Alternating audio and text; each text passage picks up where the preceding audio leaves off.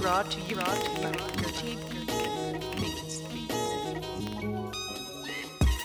Hello everybody and welcome to Broomwagoon, your weekly dose of bicycles and bicycle stories, together with you Stefano, Calamaro, myself, that is having this group ride together with its two sponsors, Wahoo and Isador. Thanks guys, you are always the best.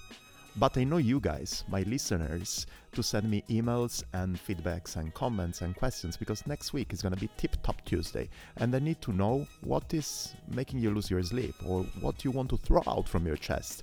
Let me know where. Hello at calamaro dot c c, that's my email. Instagram account, bound, that's something new over here in town. I changed my name at the end thanks to a lot of feed- feedbacks that I received. Feedbacks, I don't know how to say it. Feedbacks that I received. So now you can find me on Instagram at instagram dot com slash calamaro c c. It's like my, you know, it's like my website, calamaro dot c c, without the dot. calamaro dot c c, instagram dot com slash calamaro dot c c. That's my Instagram account. There you will find all my images and all the cool stuff that I do during the weekend, mostly. Twitter is always the same, twitter dot com slash read calamaro. You are gonna be there also to read my stuff. So read calamaro, I think, is the same. Repeat, instagram dot com slash calamaro c c, Instagram, twitter dot com slash read calamaro. That's my Twitter. And you have Spreaker, spreaker dot com slash listen calamaro. Is my account where all my episodes are hosted, but they are hosted also on Apple Podcasts. Just go there, go in your iTunes, go on your Apple Podcasts, or just write on Google Apple Podcasts Broomwagoon, and you will find my episode. Remember, push on the subscribe button if you want to listen my voice every week. But today is one of those interview episodes, not the one that I'm talking by myself. Fortunately, I had the pleasure to talk with Iris Slappendel, and uh, we had a great talk with Iris Slappendel. I would only say one thing, and then I will let you discover why our talk. Cyclist Alliance. Another episode and another amazing interview. Today, I will talk with, uh, let's see, Iris Slappendel. Slappendel. Is it correct, Iris? Um, I would say Slappendel, but... Yeah. Slappendel. Slappendel. You know, I also made a lot of mistakes. So Iris Slappendel. How are you doing, Iris? Hi, good morning. I'm doing uh, good, yeah. I'm happy to be uh, on your podcast, so... Thanks. Yeah, thank you to be here. For me, early in the morning, for you, as you told me, super normal thing. Yeah, just for the records, as the case to say, uh, we are recording early in the morning from my apartment. So we are actually in connection via browser. I am at my partner, uh, apartment, and outside there are construction works. So maybe, guys, you can hear some uh, drilling machine and stuff. Uh, also, sorry for you, Iris, if you're starting hearing something like somebody drilling on my wall and hearing myself screaming, no worries, uh, could happen. I will try to fix the situation. Okay, I'll just keep talking. Great. I will try to mute something, or I will just drop the microphone into, I don't know, clothing or cushions. So we'll see. Perfect. So, okay, why I'm interviewing you, Iris? You should know better than me. A short presentation. Okay, a short presentation. I'm, uh, like you said, I'm Iris Slappendel. I'm um, thirty-two years old. I'm I'm a former professional rider. I was a pro cyclist for twelve years. I was the Dutch national road champion in two thousand fourteen, something I'm very proud of, so I need to mention it. And uh, yeah, you have to. And um, I'm also educated as a, a product uh, designer. I retired at the end of two thousand sixteen. My last year I raced in uh, the United States with United Healthcare, but uh, I've raced over uh, a few different teams in uh, in Europe as well during my career, uh, like Cervelo Test Team and Rabobank Live, for example. Yeah, since I've retired, I've started my own design company and I have my own brand that's called Iris. I Ride in Style. Um, I do also some freelance design projects, and um, I'm a sport director of a men's continental team this year. It's a Rotterdam, it's a Rotterdam-based uh, team.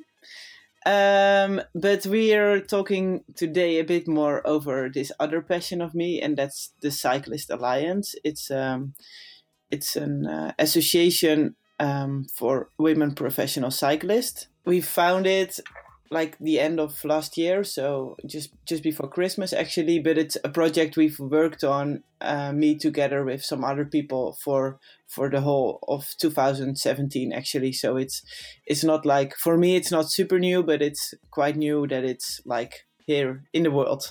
Great. Yeah, you kicked off straight away the topic that is going to be the main topic for us today, that is the Cyclist Alliance, and in particular um, development and trying to get safe about women cycling. So tell us a bit more about the Cyclist Alliance. What is it, and basically uh, when did you feel the need on kicking off as a project like this? Okay, well, I will start with with the need, and I think um, I experienced uh, I experienced the need for um, for some kind of support or help um, during my career already. Like I said, I've been a pro for twelve years, and I've, most of the most of the years I've been lucky to be part of like very well-run teams.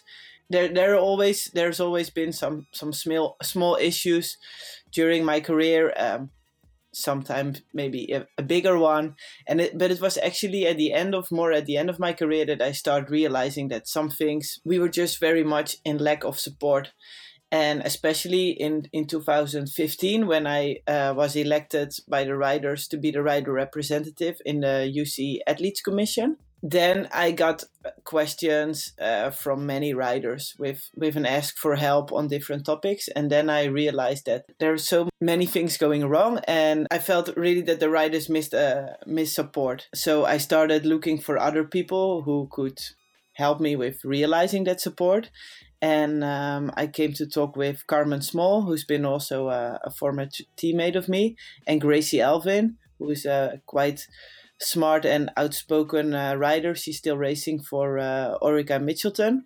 Mm-hmm. And uh, I've also talked a lot with Marianne Voss, actually. So I need to mention that she's been um, a, a big support in the whole process, and some other uh, advisors. And um, so, yeah, we... Um, I think I can say the Alliance is formed out of a passion for our sport, but also uh, a collective amount of experience.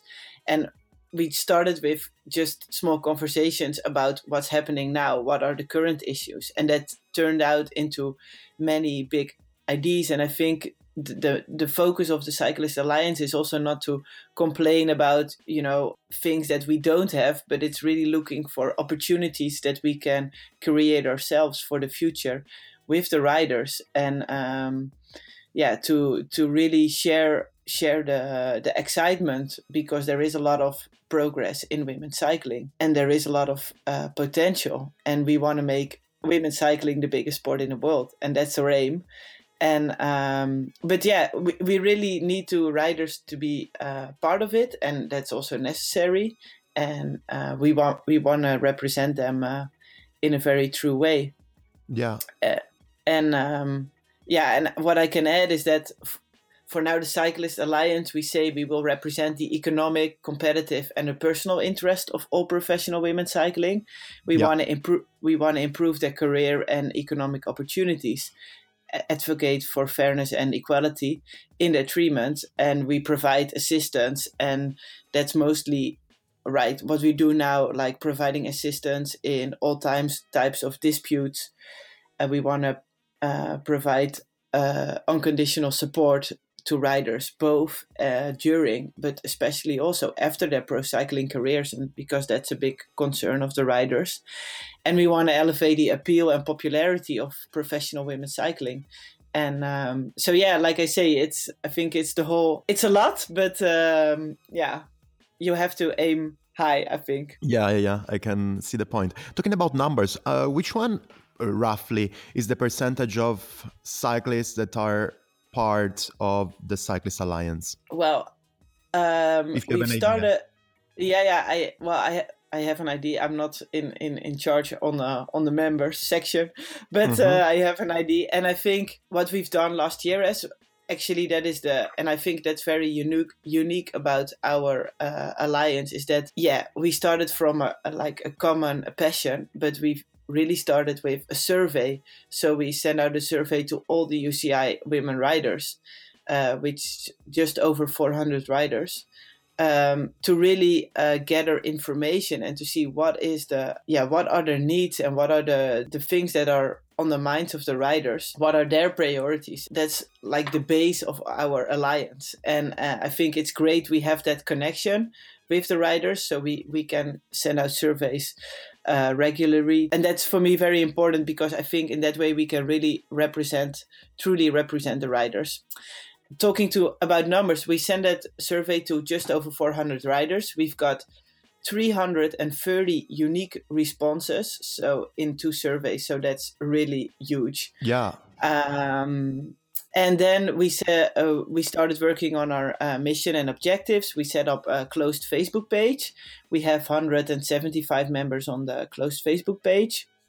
And then we have the the members that can, uh, now we've launched, we have our website, so that's since a few weeks, and the the U C I riders can become a member.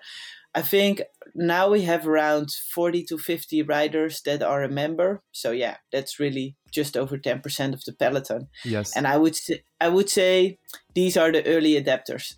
So mm-hmm. these are the he, these are the riders that see the um, see the bigger picture. So they they realize that, hey, we can only ha- we can only change something in women's cycling if we are if we do it together.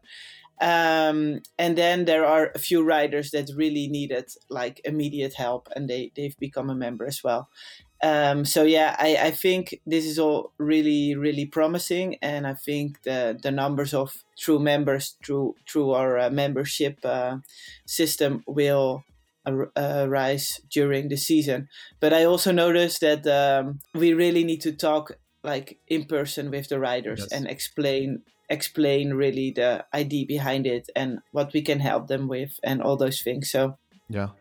yeah yeah I can help you a bit. Actually, my audience can help you a bit, just listening to your voice and maybe pointing out on the presence of yourself as the Cyclist Alliance over there. But yeah, I believe that at the end of the day, uh yes just speaking with people or whatever, you can actually show yourself and what you can do to the women's peloton. Yeah. Um, uh, so yeah, we were talking about your survey, and uh, so you ask actually to the riders themselves which one are the great problems, and then you built up the objectives and whatever. Myself, by reading the objectives that I can find on your website, um, I actually, that anyways, I'm gonna link on the description, uh, I would actually recognize two big themes that could be actually a starting point for yeah, representing women's cycling inside of the peloton, on the politics and whatever. The two main topics, the two main areas, I uh, would recognize with safety on one side and money and salaries on the other side. Maybe we can talk about these two topics. So talking about safety, I saw that in your objectives, there is something written, something like, we will make racing safer on the road. Now, my main question is, I believe, I know that there is also a union inside of the male peloton, but here let's talk about the female peloton. Do you really think, and actually, do you think that, and do you did you see a difference on safety between the woman, yeah, the women's side of cycling and the men one? Or you think that the all, um, yeah, the all uh, level of uh, of safety should be increased for the both of the pelotons, for the all cyclists? Um, yeah, I think I think the safety is a is a big topic for uh, in, in men's cycling as well as in women's cycling, uh, and I think this is specifically some something that we can work on together with men's cycling. For example, um, the the A N A P R C, the North American Riders Association, they have uh, introduced the minimum Uh, safety standards, okay, like like the three kilometer rule. Uh, the C P A took over their advice, and and and the the U C I now as well. So they enforce those uh, minimum standards. Uh, I think that that's that. I think those are really uh, and for example also the bad weather protocol. So in in some races that's um, applied to. For, for women's races as well. But I think, yeah, like when you talk about uh, all this, uh, the, the the bad weather protocol, uh, the safety on the courses, uh, disc brakes, that that that is very common issues with men's cycling. Mm-hmm. Um, but then um, on the other side, there is there are some things that I think that uh, that are very um, sp- maybe more specific. I would say it's more specific for women's cycling, but uh, on on on the same time, these are also things that will probably happen in men's cycling, like in all sport. Like when you're talking about sexism or abuse, um, you know. And I think that's um, yeah, that that's that's a thing that happens in uh, in in all um, in on all sides of of professional sports. But yeah, maybe a little. I'm afraid it's it's a little bit more in, in women's cycling. And I think for us, we're we're cl- more close to the riders, or like Gracie's still rider herself. It's it's. I've noticed in the in the last uh, year, yeah, it's it's easier for for riders to to uh, contact us in case of, you know, if they worry about certain things, then uh, to contact the U C I or, for example, uh, the C P A or, you know, uh, another um, organization where they, they they don't have any. Uh, affiliation with. So okay, yeah, yeah, yeah. I can see the point. Actually, I would like to to ask you maybe a deeper question, just to you to answer me. When you're talking about abuse or sexism, how actually what's going on over there? You think that actually it's something more about I don't know uh, T V and whatever that is showing cycling in a certain way? What happens over there? Which one are the uh, sexist cases or abuse that are happening? I think I'm I'm not really talking about uh, sexualizing the sport. Be- of course that happens. Uh, of course it happens. But I think that that is not so much that personally touches uh, the rider. I hope, because I would think yeah, that happens. You just, you know, you you think, oh, whatever, you you sexist man. If you want to yeah. look at sports like that, that, that's okay. That's, yeah, you know, do it. But... Um, Uh, and and it's up to uh, to the riders to show, you know, to sh- to truly show their sport and to sh- to show they're really professional and they're not about, you know, uh, looks or whatever, but they're really about um, racing and uh, making a making a athletic uh, achievement. And I think that is that is what most female riders do. Mm-hmm. So I'm I, I'm if I see riders on like. Um, pro riders on social media, I think they're all very good in promoting their sport in a in a in a truly, like, I would say, athletic way, and not in a, in okay. a they're not placing themselves in a sexist uh, thing. Yeah, I don't know how to explain it. Yeah, yeah, anyway, I I've, I think it's it's it's mostly like uh, situations within teams. Okay. Um, or uh, in, in, in federations. So it's like, um, I don't want to give uh, like true examples, yeah. of course, but there's but there's always uh, something like, okay, riders so badly want to be part of a U C I team that they, they, they take quite a lot, I think, examples of working conditions that would not be happening in, in any... Um, normal working environment, but apparently if you're talking about pro sports it is possible. Mm-hmm. You know, uh, blackmailing, fat shaming. Okay. um I see the most crazy contracts coming by that riders have signed, but but also like yeah if you if you don't do uh, don't do this, you don't race there, or you know, that that kind of, uh, of of of small things. So riders take a lot to be part of a, a U C I team and to to race. And I think it's a big task for us to educate educate riders like what what their rights are. And in case if the, if they think like, hey, is this really is this really appro- appropriate, or sh- should I agree on this? Then they can always contact us and, and we can give them some advice. But there is, of course, also many national federations have like a an ombudsman or at the commission or those kind of things. So we can also forward them to professional people who can uh, who can help them. But um, yeah, so I think that's um, that's another safety uh, thing that I, that I see like within teams, and that's also one of our uh, one of our objectives to to change the, that ethical working conditions within teams, and that is. Has everything to do with a professional mentality and a professional setup of a team, working with professionals. Uh, because if it's always, um, you know, someone's friend or parent or brother who is helping out as a bike mechanic or a soigneur, and they're all working for free. Like, yeah, what can you ask? What can you ask from those people? Huh? So it's, um, uh, I, I think there should be uh, more regulations in place when it comes to uh, to team staffing. And um, to give you, you know, I, I don't want to worry any listener listener. We have we have forty-five U C I teams at the moment, and and I would say the top teams are, are very well organized. It's the most problems are of course like in the lower half of the of the U C I teams.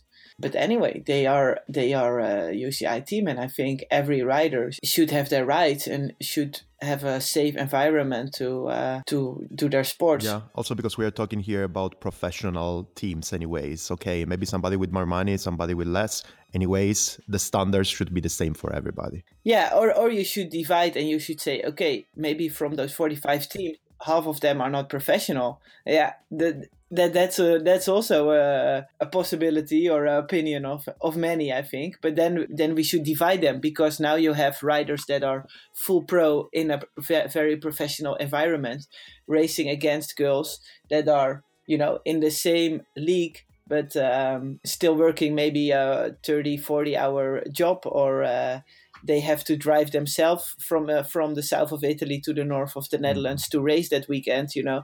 So the, the, the disparity is huge within women's cycling right now. Yeah, so this actually uh, introduce without any problem the second side of uh, the problems over there, that is the money, salary thing. You were explaining super clearly that there are some teams that are making, so they are paying their team members fairly to allow them to make only that one as a job. On the other side, there are also cyclists that are actually doing it as, uh, I don't know, on the side, as a side project. So working forty hours a week, plus training, plus going in the weekend from one side to the other of Europe to ride against these professionals, one hundred percent professional on the other side. Everything goes the in direction of the salary itself. How can you see two things on this point? One is there are really, really huge differences on uh, in general on, on men peloton salaries and women. And the second question is having introducing only a minimum salary. Is it enough? Or is also your task to try to get on board more uh, T V coverage and uh, sponsor visibility and whatever to get to everybody at least a perfect, wealthy solution in terms of salaries? Yeah, I can give you a quite uh, not not so direct answer on this question, I think. First of, first of all, when you talk about the difference between the salary of men and women, yes, mm-hmm. of course, it's huge. The the, min- the minimum salary in a Pro Tour team is uh, thirty-six thousand euros a year. Uh, Pro Conti is okay. thirty-two thousand a year, I think. Well, if you if we looked at our survey, half of the riders Uh, of the women's peloton earn less than five thousand euros a year. There's only there's only been, I think, um, just from my mind, but I'm not sure. I think there's only seventy percent that earns over twenty thousand okay. euros a year, which is like a minimum salary in the Netherlands, for example. So. Yeah, but there's not a minimum salary then in the women peloton. No, th- there is no minimum salary, and and and actually, I don't think that the the the comparison with men's cycling is so interesting or important. It's, it's like I said before, it's, I see men's cycling actually as a different sport, and they are, and they are, when it comes to salary, they are way ahead of us. But when it comes to other things, I think men's cycling has some very big issues, and women's cycling is just, you know, it's like a blank slate where, where, it's a very young sport. It has like huge potential. It's it has beautiful, smart athletes. So uh, we should build our own sport and not compare with the men. Don't try to be similar as men's cycling. Don't make the same mistakes as men's cycling. Huh? Also, so there is a there's a opportunity. Um, I think what worries me more is the is the big difference within women's cycling. So like I said before, that you have truly professional riders racing actually against amateurs, although with all respect, they feel like professional cyclists. Also the girls that have like a second job. So, but I think that is, it is more important to uh, to work on those uh, differences within women's cycling. And uh, a minimum salary would be great, but I have to say, when when you would introduce a true minimum salary, for example, twenty thousand euros a year, that not many teams will be able to pay that. So many teams will disappear. Uh, or you get like this whole Wild West thing going on that riders have to pay back their own salary or have to bring in sponsors. I don't know. I don't think we want to see that happening. So I think it's, uh, or we should, or they sh- should um, settle a very low minimum salary. But yeah, maybe that's, it's a bit strange to to to get to to have a minimum salary, for example, like like a hundred euros a month. It's it's not a salary, but you know, it could it could change a little bit for the riders. And this is also why why the Cyclist Alliance is is, is an important step in the making women's cycling more professional, because now the riders have organized, the teams are organizing as well. So they're working on a teams association, and that's already, we're only here for a, a month, but this is already a big win, because if the teams will organize, then we can go sit together on a table, and then we can talk about maybe a minimum salary, and we can we can make a, a joint agreement, you know, for a joint or a bargaining agreement about um, what is realistic. Um, but for the riders, actually, that that is also one of the results of the survey, that minimum salary is not the most important. It's those minimum working conditions. You know, it's great if you have a salary, but it's way more important that the team pays for your expenses, for your medical expenses, for your insurance, for your um, equipment, for your uh, traveling. You know, that uh, that you have professional staff members in your team. All those all those things around it, that that makes it possible to ha- to perform in in a professional and safe way. That's way more important than than that minimum salary. And I think if those minimum working conditions are in place, and the teams have set up their teams association, and then we can start talking about a minimum salary. And probably the U C I will introduce in one or two years a two-tier system for races, uh, but also for uh, or for races it's it's you have already World Tour and point one and point two races, but in teams there will probably also become a two-tier system. For example, like the men's have Pro Tour mm-hmm. and Pro Conti. Something similar will probably be in place for women's cycling, and then you can say, okay, maybe maybe those World Tour teams uh, can make a minimum salary, and the other teams will focus more on development, but they have all the minimum working conditions in place, because that's the most important for a development rider. Um, that's more the way I see it, and it, and if we can create this uh, this this more professional sport, um, then we can also have. I think it's also better to to invest money. Maybe even the teams have to invest some money themselves into um, yeah. into media exposure, and you know, together we can elevate then the the profile of women's cycling.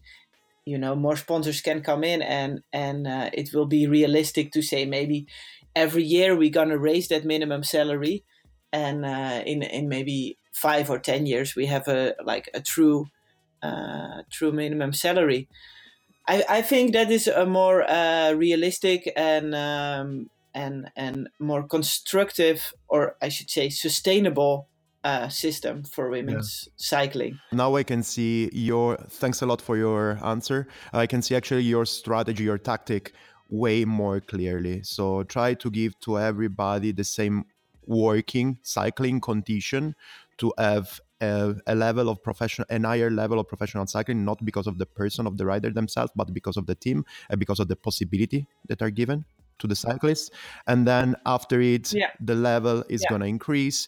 The the teams are going to invest a bit more, and they're going to acquire more sponsors, and everybody's going to acquire more visibility from T V and media, and everything can still raise the bar every year more. Pretty, pretty clear and uh, understandable. It was a bit actually at the beginning of our chat, it was um, not so clear. That's why I wanted to uh, interview you, but now it's pretty clear. It's not only about, okay, just get more money in any way we can do, but it's raise the bar of professionality, and from then everything will come down in the snowball effect. Uh, on that note, I think it's also important to address that, again, going back to this, women's cycling is a, still a clean slate and it has a lot of potential. The potential is maybe not in um, the current cycling fans or men's cycling fans. I think there's a whole other group of people out there that that can become a fan of uh, women's cycling. Actually, I hate to, u- to use the word women's cycling all the time because it's just cycling, but that's that's uh, another topic. So, uh, but I think there's a whole new group of, uh, of of of of different fans that we can reach out to. Uh, I think the average watcher of the Tour de France is sixty years old. So, you know, that is that is not interesting uh, fact for a for a sponsor, but. Um, like we had this little chat before uh, we started the podcast, and you talked about your your girlfriend and uh, and the, the lack of women on group rides. I think um, you know, women cyclists are all role models. They can all be, they can all inspire. I don't know, your girlfriend, but also the friend of your girlfriend or anyone else who's maybe not even interested in cycling at all, but who can think, wow, this Marianne Voss or this Lizzie Deignan, they're so cool, they're so, they're strong. I want my daughter to be like one of them, you know. And that's, um, uh, I think that that's that's a different way of of uh, of looking at your athletes. And uh, I, yeah, I, I think that's really the strength of uh, of maybe women's sport in general. Yes. Try to involve more people on enjoying the sport that we love. Yeah, yeah. Yeah, I can see the point. Um, just another small thing about the possible development uh, of yeah the female, the women peloton is uh, I was reading also in the objects about a better presence of yeah of women cycling inside of the political side of uh, of cycling itself. So my question is, how is actually uh, how are cyclists themselves represented into the Professional Cycling Council? Well, they're not, because the Professional Cycling Council is a group of stakeholders of men's professional cycling. So yeah, That's, uh, that's the point. Yeah, that's the point. And uh, no, there. I think there's no one uh, in the P C C that's uh, putting their uh, hand on the table for uh, for women's cycling. So, but uh, you know, I, I think, and that's another maybe small victory that we have already. That as soon as we launched the alliance, and also before, we've been in contact with the U C I, and I think. I think the U C I realize, realizes also that they need to uh, reform the U C I or or professional cycling and involve more, and you know um, treat the women's part of cycling more equal. So I don't know. I we are really trying to get not one but more seats in the P C C, because if you just have one seat in the P C C, it doesn't kind of make a difference. But maybe there there should be. We should have our own P C C, you know, that's also a possibility. Um, yeah. And I think also if you look ahead to the U C I management committee, and actually most committees, uh, I've been part of the road commission the last two years. Uh, well, there was only one other woman on the road commission. There's only one woman, Tracy Gaudry, in the management committee. So yeah, there's a lot of work to be done uh, here. Okay. Okay, but just put on one side for the rest of our conversation, let's say um, the things that can be, the challenges that you are facing, and just move for one second for the last two questions on the bright side. Which okay. one are the difference, and how did you see the development of women cycling in the last years? What did you see that was improving a lot, and what actually you're happy to be part of this group of women cycling? That yeah, what makes you actually proud of being there? Which cool development did you see in the last years of the women peloton? Well, I'm I'm anyway super positive about women cycling, and also about this project, and you know. like I said before, this is not a this is not the alliance. It's not to complain about things that go wrong. It's really to work for the future. And you know, I've been part of the peloton for twelve years, and I look back with almost all really good memories. And um, and it's also this is also maybe my my thing of doing something back for all those amazing years I, I had as you know as a rider and being part of the peloton. It's a it's a great group and uh, of of of women, and I'm still in contact with many of the, of them. Um, so yeah, it's been a special time. And if I if you know if I look back to when I've started cycling and now, I think a big improvement is is in the depth of the field. So when I when I started, there was just maybe one or two girls who could win a race uh, at the start line, who you knew, and now I I think there is like five or ten, and some races even even more. Uh, it the racing has become much more attractive. Uh, so yeah, the depth of the field is is uh, one thing. I think there are a lot more professionally organized races, so we lost quite a few races over the years, but there are also Uh, have become some new races part of the women's calendar that are very uh, professionally professionally set up. Um, the the top teams um, have stepped up, so I think there's in the top teams a better salary, a better working environment. Uh, there's uh, some teams have uh, an equal team with uh, with the men's team. Um, so I think yeah, the, the, the there's definitely improvement in teams. Uh, and maybe the biggest improvement is that women's cycling has just been taken much more seriously by everyone.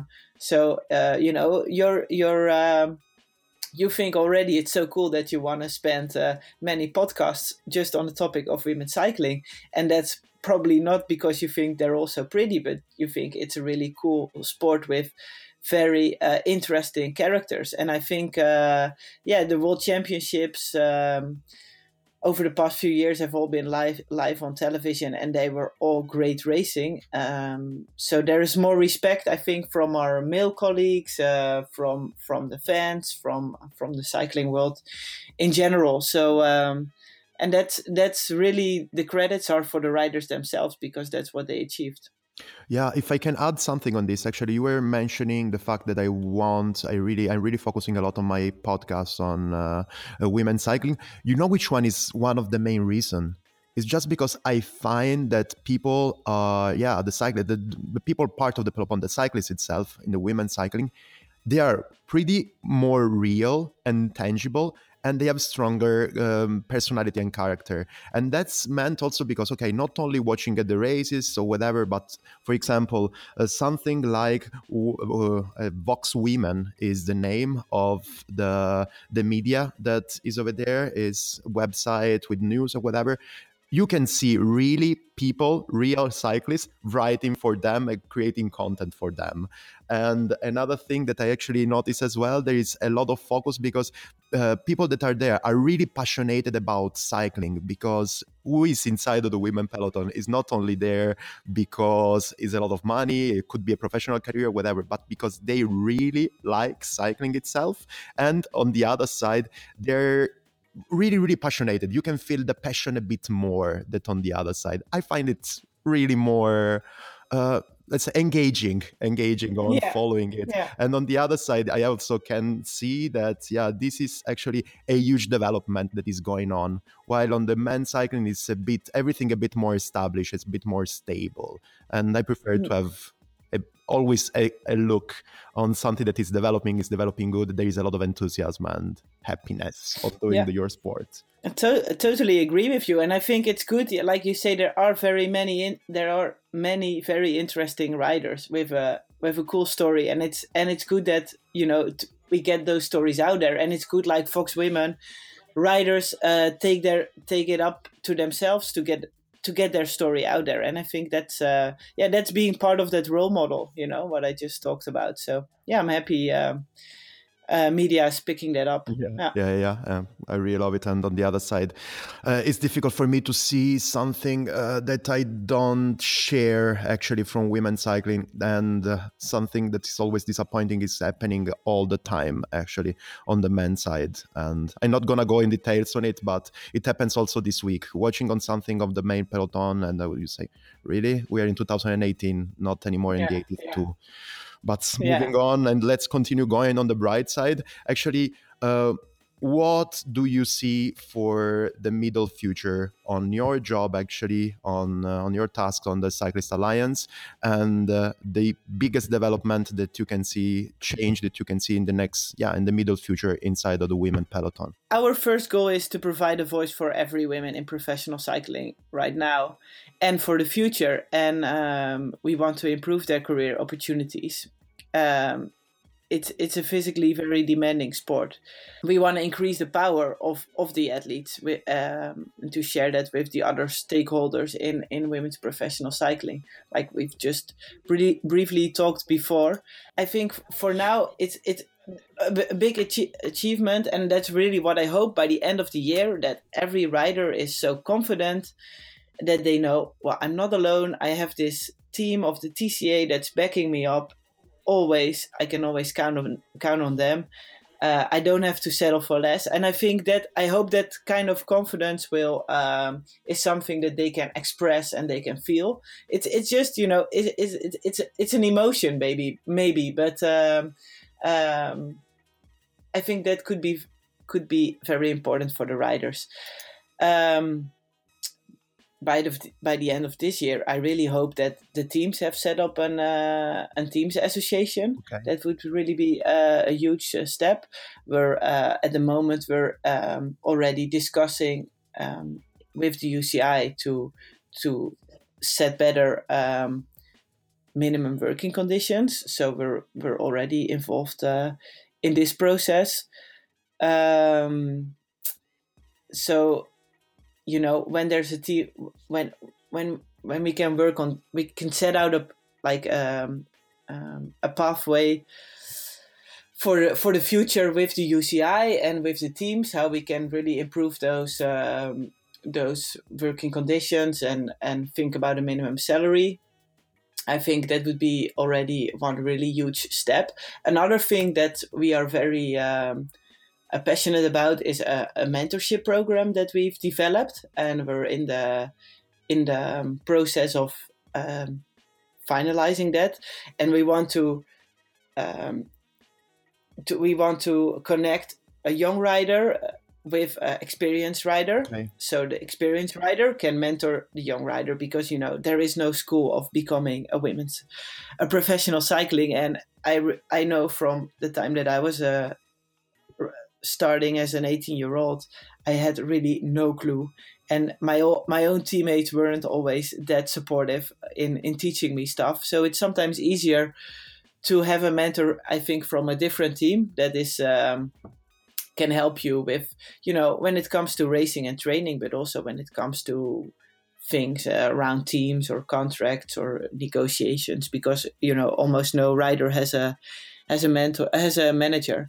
And then uh, what we can do with the experienced rider, we can link her to a mentor, like in, in, in business, or we can give her credit, credit, for example, that she can use to to do the to do um, a sport director course, or a soigneur course, or I don't know, a photography course, whatever uh, partnership we can find. So this is what was one of the main concerns for the. Um, for the riders is the after career, and I think in this way we can we can set up a really nice program that can uh, truly make a difference in the in the careers of uh, of young as well as riders who are like facing the end of their career. So that's um, that's something where we really want to focus on also in the coming year. Yeah, I can see the point. I think that we have to cut a bit. The conversation is already almost fifty minutes recording. But actually, I want to ask you for a promise. Next time, we need to talk again, but we need to focus a bit more about Iris herself, because I would love to talk with you also about your creative side, not only about the organization. I think it was an amazing conversation. I think that we needed to to talk about it also, because it I felt actually like actually I was not focusing so much on the real problems on women cycling. I was just trying to spread around the great characters that are there inside, but didn't really understand the real essence over there. And today I think that we talked yeah. a lot about it, and my, now for sure my ideas are pretty clear, and I hope also the ideas of the people that out there listening to us. But next time, really, let's talk again in, I don't know, one month, a couple of weeks, and let's talk only about yourself, your cycling life right now, and your creative side, mm-hmm. please. Uh, same, tell me yes. Okay. Okay, that's that's uh, of course. It was, um, it's a pleasure talking to you. So uh, we we can we can make a a next appointment, and uh, and uh, you know, I hope I can uh, give you a very positive update also about the Cyclist Alliance in uh, in a few months with with things we've already achieved. So yeah, we're working hard on this side. So there's not there's not much riding involved at the moment actually here. So I don't know. That's that's uh, that on that topic I can be very short. Okay, I don't think so it is. But yeah, thanks a lot, Iris. Really, it was a really, really great pleasure to talk with you. It was a lovely morning. I'm here at the second coffee, and uh, having this second coffee with you, it was a, a great thing for me Friday morning. Thanks a lot. Well, you're, you're welcome. Uh, it was a pleasure to be here. Perfect. Just for all the audience outside, these are not going to cut. There just was a gap of something like twenty-five seconds where we could, could not hear each other anymore. And I was thinking, maybe she's pissed because I said something that I didn't have to say. No, Iris is pissed, but no, it was the connection. It was the connection, yeah, no Perfect. problem. We're not so far away, okay, but still.